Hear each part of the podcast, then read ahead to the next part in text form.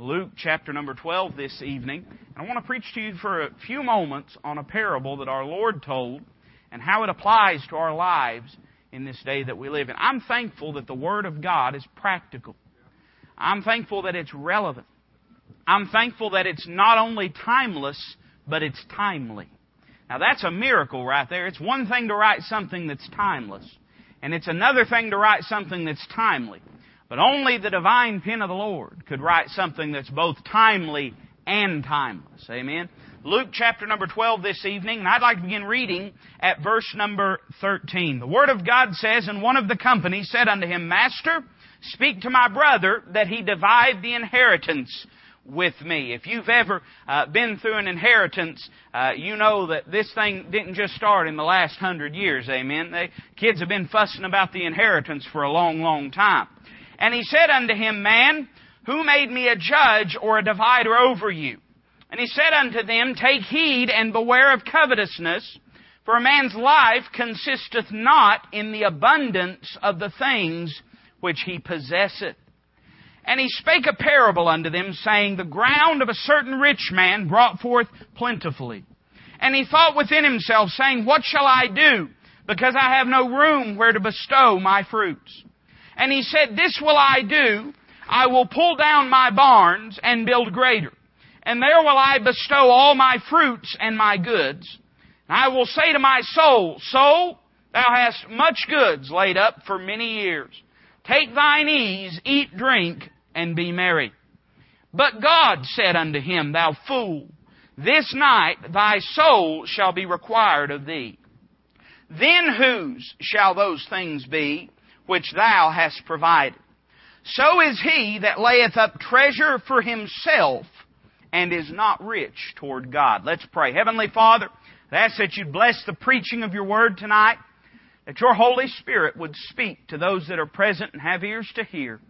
Lord, that you would accomplish your perfect will in our hearts and lives tonight.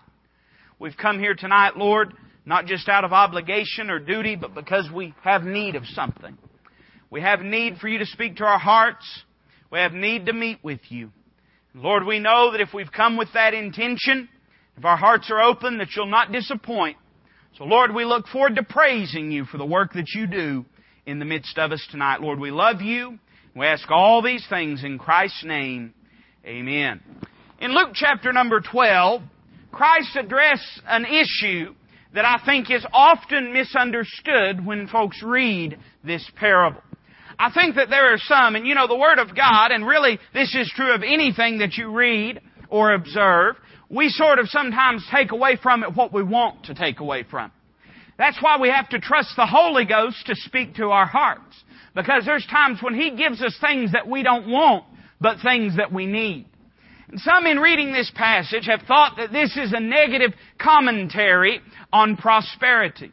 Now, I'm not here to preach to you about prosperity tonight, but if we read our Bible correctly, the Lord is not condemning prosperity. In fact, it's very explicit in verse number 16. The Word of God says that the ground of a certain rich man brought forth plentifully. Now, I don't know about you, but if I understand farming correctly, there's lots of things that has changed uh, in the past 2,000 years.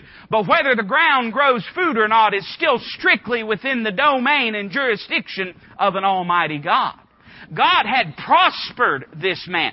I don't believe this is a commentary against prosperity, but rather this is a commentary about correct priorities.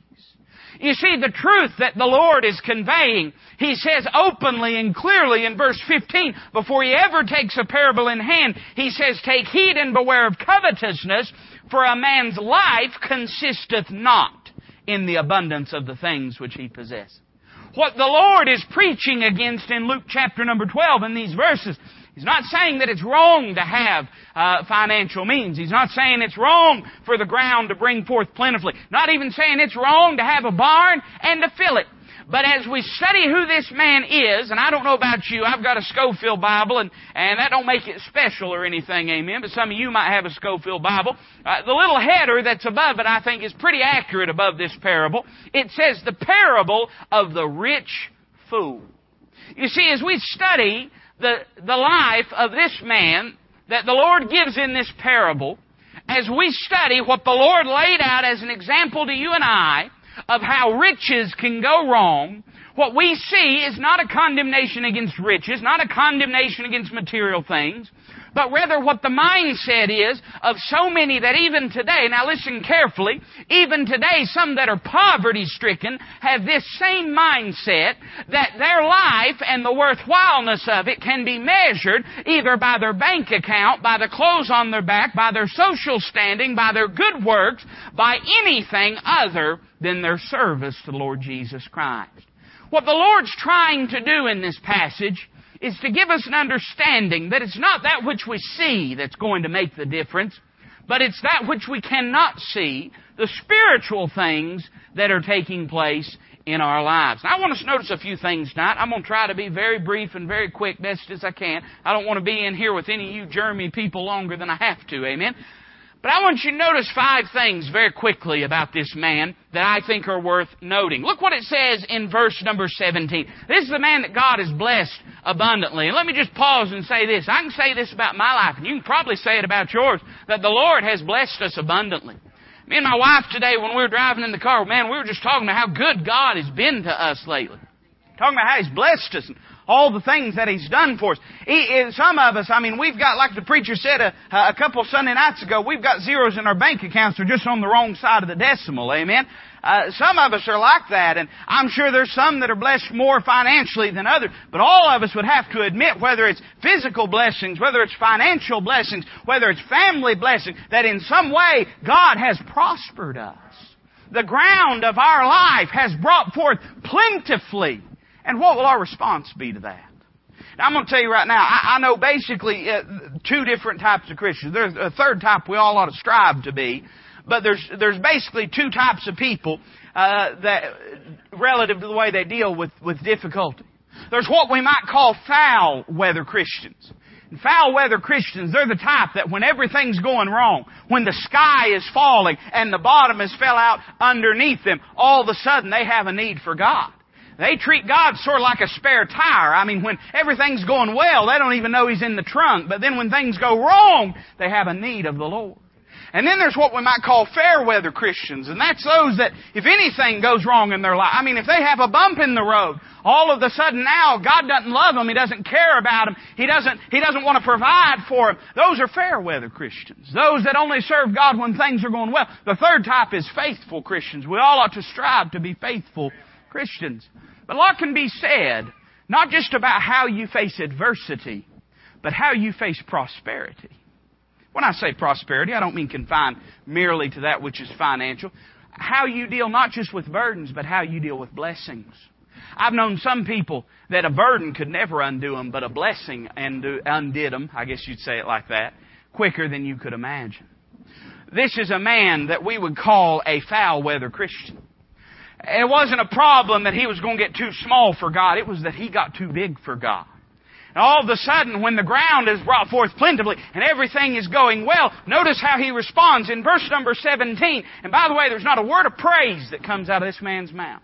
Nowhere does he stop and pause and say, Lord, I want to thank you for how you blessed me. Instead, where is his focus? It says, and he thought within himself, saying, What shall I do because I have no room where to bestow my fruits. And he said, This will I do. I will pull down my barns and build greater, and there will I bestow all my fruits and my goods. I want to give you one of the reasons I think this man was a fool was because his trust was foolish. Can I just tell you something? Your bank account may be big and fat today, and it may be skinny and bare tomorrow. I want you to notice, first off, his trust in his assets all of a sudden now he's not, and we don't know, it's a parable, I'm aware of that. This is not uh, necessarily given to be a, a historical story that the Lord is telling about a literal man. It's a parable. But where it picks up, we have reason to believe uh, uh, that, that, God had an expectation out of him. God says, "This night shall thy soul be required of thee." Uh, probably, I don't think it's the stretch of the imagination to assume that maybe this man, if he was a real man, if he was alive, he would have had some kind of relationship with the Lord at one time. It could have been that there was a time when he graced the presence of the prayer clause. Could have been there was a time uh, when he would lift his hand towards heaven before the crops got increased, when he just had a little bit and say, I want to thank God for what he's given me. But now that God has increased him, all of a sudden, his, if we could use this term, his God consciousness seems to have dropped to zero we see where his trust is at. And, and listen, if I just put it real plain, and, and I, I, I, always try to do this, I want to say what my point's going to be for the whole service and get it out of the way and get it in your mind so that you're thinking about it. It's in. It, this is my thought. What are you living for tonight? What is it that you're living for? What is it that you measure success or failure by? This man thinks he's a success because of the goods that he has. He's trusting in his assets. And let me tell you something. I mean, we all live in a temporal world. I'm aware of that. We all, I mean, it's, it's a material environment that we live in. Uh, it takes money to live, and I'm aware of that. But let me tell you something. Something's real wrong when we're depending on our paycheck more than we're depending on our provider. And a lot of times all it takes, and I, the, uh, you to be laid up in a hospital, laid up on a sick bed, and you really start to see that it ain't your employer that's providing for you. It's your God that's providing for you. This man, immediately his mind is drawn off of the Lord, off of the Almighty and onto his assets. But then notice verse 18, and he said, this will I do. I will pull down my barns and build greater, and there will I bestow all my fruits and my goods. He, was trusting not only in his assets, but he was trusting in his own arrangements. He said, I'm going to get me a fiscal plan for the rest of my life. Now, please, don't, I mean, listen, grain of salt, brethren, grain of salt. I, I, I'm not advising anyone against making plans for the future. By all means, make plans. One of the great uh, foolish things that a lot of preachers have done for years and years and years, and I hope to not repeat this mistake that many of them have done, is not provide for. They always say, "Well, I'm never going to retire. I'm never going to retire." Well, that's easy to say until your mind goes. Or that's easy to say until, until your body goes and you're not able to pastor anymore. Uh, we ought to make uh, provisions for the future. I'm not saying by any means that we shouldn't do that. But understand that those things can be gone in a moment.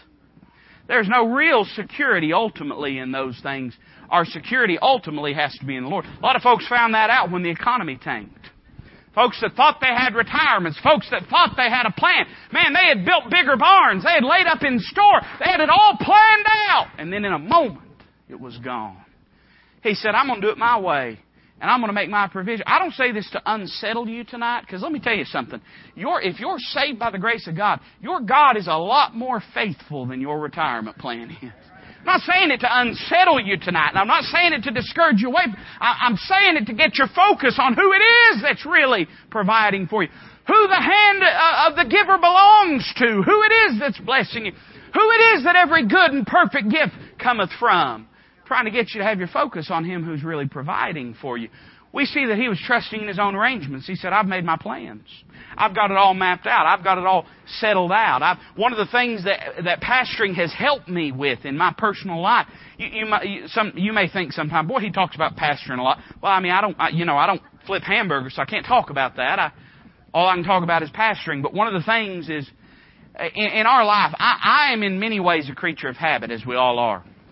And I am in many ways a seeker of stability, as we all are. I, am not, you may not believe this, but I'm not really that reckless of a person. I, am not the, I'm not a thrill seeker. I mean, greatest thrill I get in, in preaching. Amen. That's about it. Uh, you know, I, I'm not a thrill seeker. I crave stability just like anyone would crave stability. But it's been a help to me having this consciousness that me more than anyone, I have no decision over what my future will hold. Now none of us do. But I'm keenly aware. You know, me and my wife, we're trying to buy a house right now. Well, we're not trying to buy one, we're trying to sell one. Amen. But if we can get it sold, and one of the things that we have said a hundred times is, you know, there could be a day when the Lord moves us entirely, I mean, states away. We don't know. I have every intention of spending the rest of my life uh, in the situation that I'm in right now, but we don't know that. We don't know what the will and mind of God could be. And the truth is, you can make all your plans that you want. And I'm not, I'm not saying don't make plans. I, I'm saying remember who has the grand plan. Remember who it is that's truly in charge of these matters. We see he was trusting in his arrangements, but he was trusting in his ability. This is unusual. I, I, I, you don't find this a lot uh, in the Word of God, and you don't, to my knowledge, don't find it anywhere else in the parables. If you were to meet this man, you might think this man was a little nutty. You know, I've had people ask me one time, I can't remember, somebody back this asked me, said, Preacher, do you think it's okay to talk to yourself? And somebody asked me that, and I said, "Well, that's fine as long as you don't start answering." You know, uh, that I, I, that's okay. This man, we might have thought he was nuts because he starts talking to himself, and he says, "I will say to my soul, soul," and he's speaking to himself. Now you say, "What is what is the meaning of that? What is the significance of this?" I would say this: you have two parallel things that take place. One is in verse number 19, where he says, "And I will say to my soul." But then look down in verse number 20, and you can read them right next to each other, and I think you get a clear understanding. In fact, let's do that. Let's just read the, the first phrase in verse 19, then the first in verse number 20. And I will say to my soul, but God said unto him. You see, he had ideas about how his future was going to go. And he had a faith in the power of his own word that he didn't have in the power of the word of God. He says, I will say to myself, soul, look at it, verse 19, thou hast much goods laid up for many years. Let me tell you something. A lot of times our plans don't go the way that we expect them to. But beyond that, he, he had a foolish trust in his own ability. You'll see this, and, I, and I'm aware. I mean, if we were to take an age demographic in, in, in the church tonight, it'd fall above 27 years old. I, I recognize I'm not the voice of experience. And many of you could witness to this very same thing because you've seen just how unstable life can be. I'm talking about, listen now, there's people that woke up this morning in Knoxville, Tennessee, and everything was okay. But they'll go to bed tonight and their life will be in pieces. I mean, there's people that woke up this morning and everything was took care of. They'll go to bed tonight and they can't even help themselves. He was trusting in his own ability through his planning and through his, his future planning, future making, if we could call it that. He was saying, I know that in my own strength I'll be able to do this. You know what's interesting? We kind of picture this sometimes like this guy built all these barns and then the Lord said, okay, now it's time. You know, he never got to build those barns if we read our text correctly. He never got to build those barns. This all took place in, in the matter of a night that he says, that, that he said to himself, I'm going to build bigger barns. I'm going to tear down what I've got. I'm going to build bigger barns. But before he ever got the chance, he had to leave this world. I wonder something tonight. If the Lord wrote finished on your life tonight, what would you have lived the most for? Would you have lived the most for that car you drive? Or for that house that you live in? Would you have lived the most for that retirement you've got or for, for that pension plan? Would you have lived the most for the name that you carry in society? I told you it's not really about money. What it's about is what are we living for? This fella thought he was going to be okay. He thought everything was all right. And all these plans. And then in a moment, they all faded away. Why is that? Well, I want you to notice not only that his trust was foolish, but notice that his time was fading. I'm going to give you some very, very uh, static, if we could use that term, statements about life. Notice two things that took place. Look at verse 19 again. I want you to notice he had an expectation of time. Look what it says. And I will say to my soul, Soul, thou hast much goods laid up for what? Next two words, many years. Many years. I remember hearing a preacher say one time, he was talking about dying, and he said, uh, When I die, it won't surprise anybody more than it does me. He said, It'll probably take my breath away. It'll surprise me so much. Nobody plans on dying. Nobody does.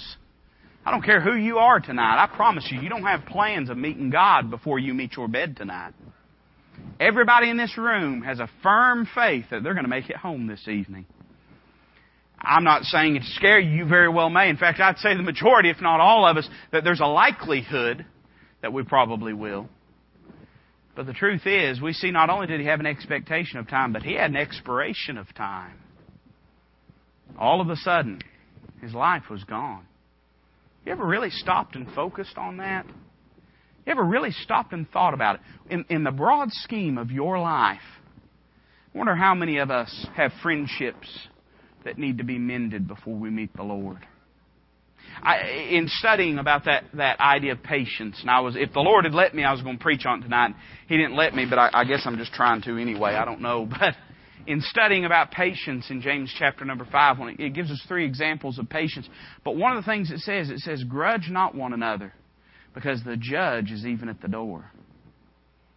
Let me tell you something. You may not get a chance to ask forgiveness for those words you've said. You may not get a chance to try to make your wrongs right. We said at the beginning of the service, and we announced at every service, that the Lord is coming back. He is coming back. We don't mean the Lord's coming back because that's our positional statement. We mean the, the Lord's coming back because by God's grace, that's our practical realization. But oftentimes we have this academic understanding but no effectual belief in the imminent return of the Lord Jesus Christ. But I would just invite you to this truth. Whether you believe it or not, it's still true. He's coming back. But let me tell you something, and I, and I hope this comes out right. There's a lot more people died in this world today than were raptured.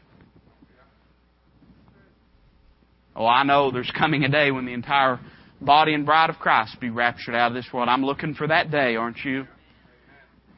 I've heard preachers say a hundred times, I'm not looking for the undertaker, I'm looking for the uppertaker, but we need to be conscious that both are upon us at all times.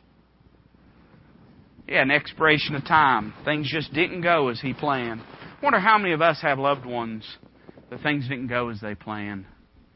Boy, I, you know the best, if you were to ask the average Baptist, you know the best day to serve God to them? Tomorrow. Tomorrow. I'll get faithful to church tomorrow. I ain't fussing at you. This is a Wednesday night crowd. I know that. But folks say, I'll get faithful tomorrow. I'll give tomorrow. I'll, I'll witness tomorrow. I'll pray tomorrow. I'll read my Bible tomorrow. The funny thing is tomorrow never comes. You just, you just run out of today's one of these days. And that's what every one of us is headed for. We see that this man had an expiration of time. Well, what happened? Notice, look on a little further, verse number 21. Notice what it says.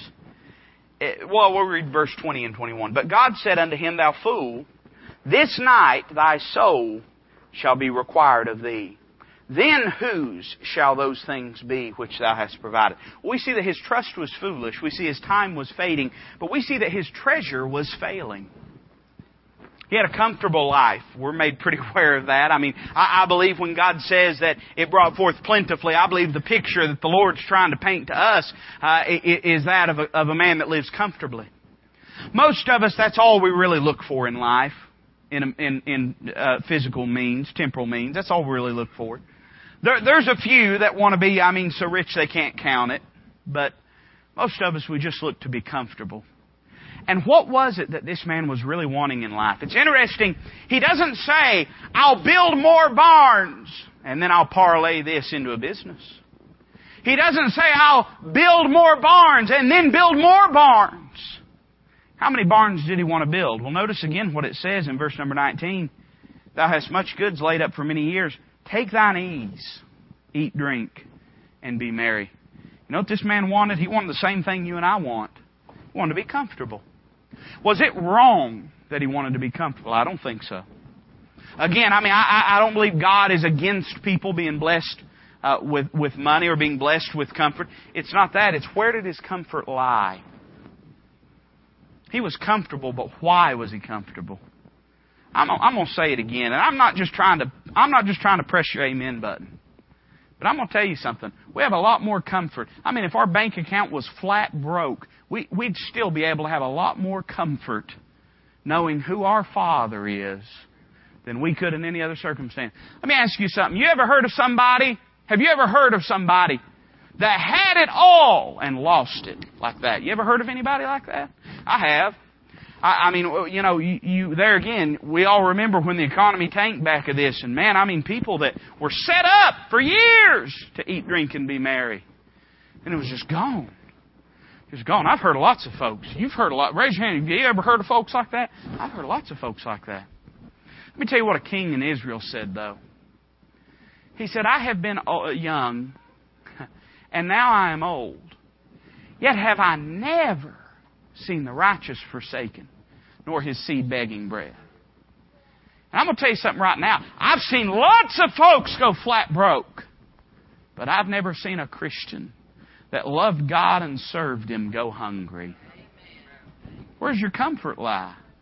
We see that his goods made him comfortable, but we see that his goods were cherished. Man, he protected. He loved them so much that he'd work for them. Oh man, this is gonna, it's gonna, it's gonna hurt all of us, I guess. Oh, we all have to work and make a living, every one of us.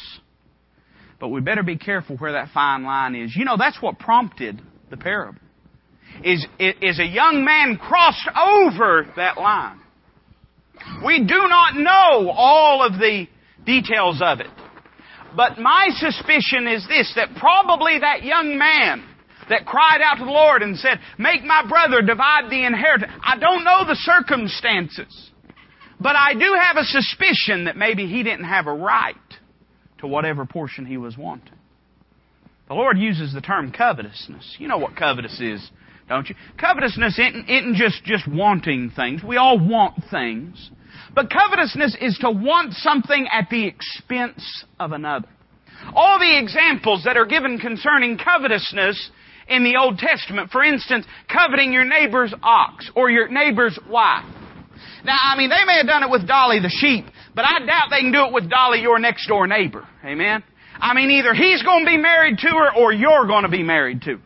There's nothing wrong with that. I see it all the time. I, you know, I, I watch and I watch little ones all the time, and uh, and I I love I, I get a lot of entertainment watching Sawyer and Levi play together because they're both at that age, you know, and. uh and it's funny, and they both do this. You'll watch it. One of them, I mean, th- this past Christmas, you had to buy things in pairs, you know, because they're both at that age. And my little boy will be at that age very soon where, where, uh, you know, it's not just enough to have something. You, you don't, you want theirs. you know? You don't just want it, you want theirs. Well, that's innate within human nature. This man, he, the covetousness that Christ is addressing, the, the longing that Christ is addressing. Listen now, he, he wanted it so bad that he'd pull down the barns that he was already blessed with just to build barns in his own strength. He cherished these things.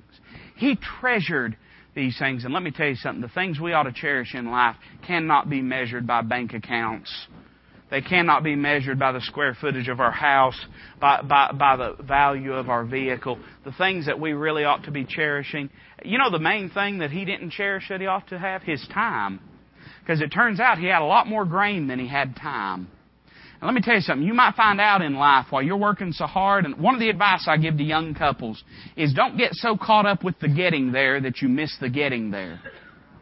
Don't get so caught up trying to make it that you miss getting there because it's so easy to do. Time flies so swiftly. And it may be that what we think we don't have enough of, we've actually got more of that than we do time left in this world. And it might be our priorities would look a little different. Notice that not only was his goods comfortable. They made him comfortable and he, and he cherished them. But we see that ultimately he lost them, didn't he?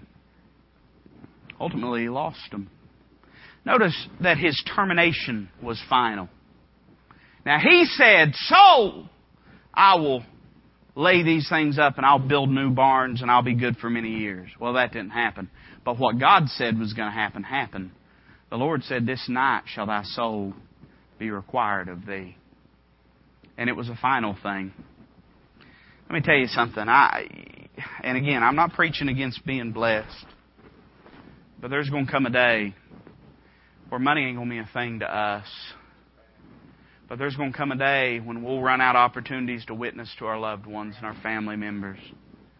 Come a day that those things that we despise doing. I know how you are. You're just like me. We're both carnal. There's times Sunday morning, Sunday night, Wednesday night, that blanket gets heavy, that recliner gets comfortable, and we just want to stay in. But let me tell you something. There's coming a time you won't get another chance to go through the doors of the house of God. I know that the prayer closet can be uh, laborious sometimes. Mine is just like yours is. But there's coming a day when prayer won't mean nothing. We sing it all the time in Sweet Hour of Prayer. I'll shout while passing through the air, farewell, farewell, sweet hour of prayer. There's going to come a day when the prayer closet won't be available. I'm thankful that the Word of God liveth and abideth forever. And I believe that the Word of God liveth and abideth forever, don't you? But there's coming a day we won't be, we won't have a choice in obeying its tenets. It's coming a day when this vile body shall be made like unto His glorious body.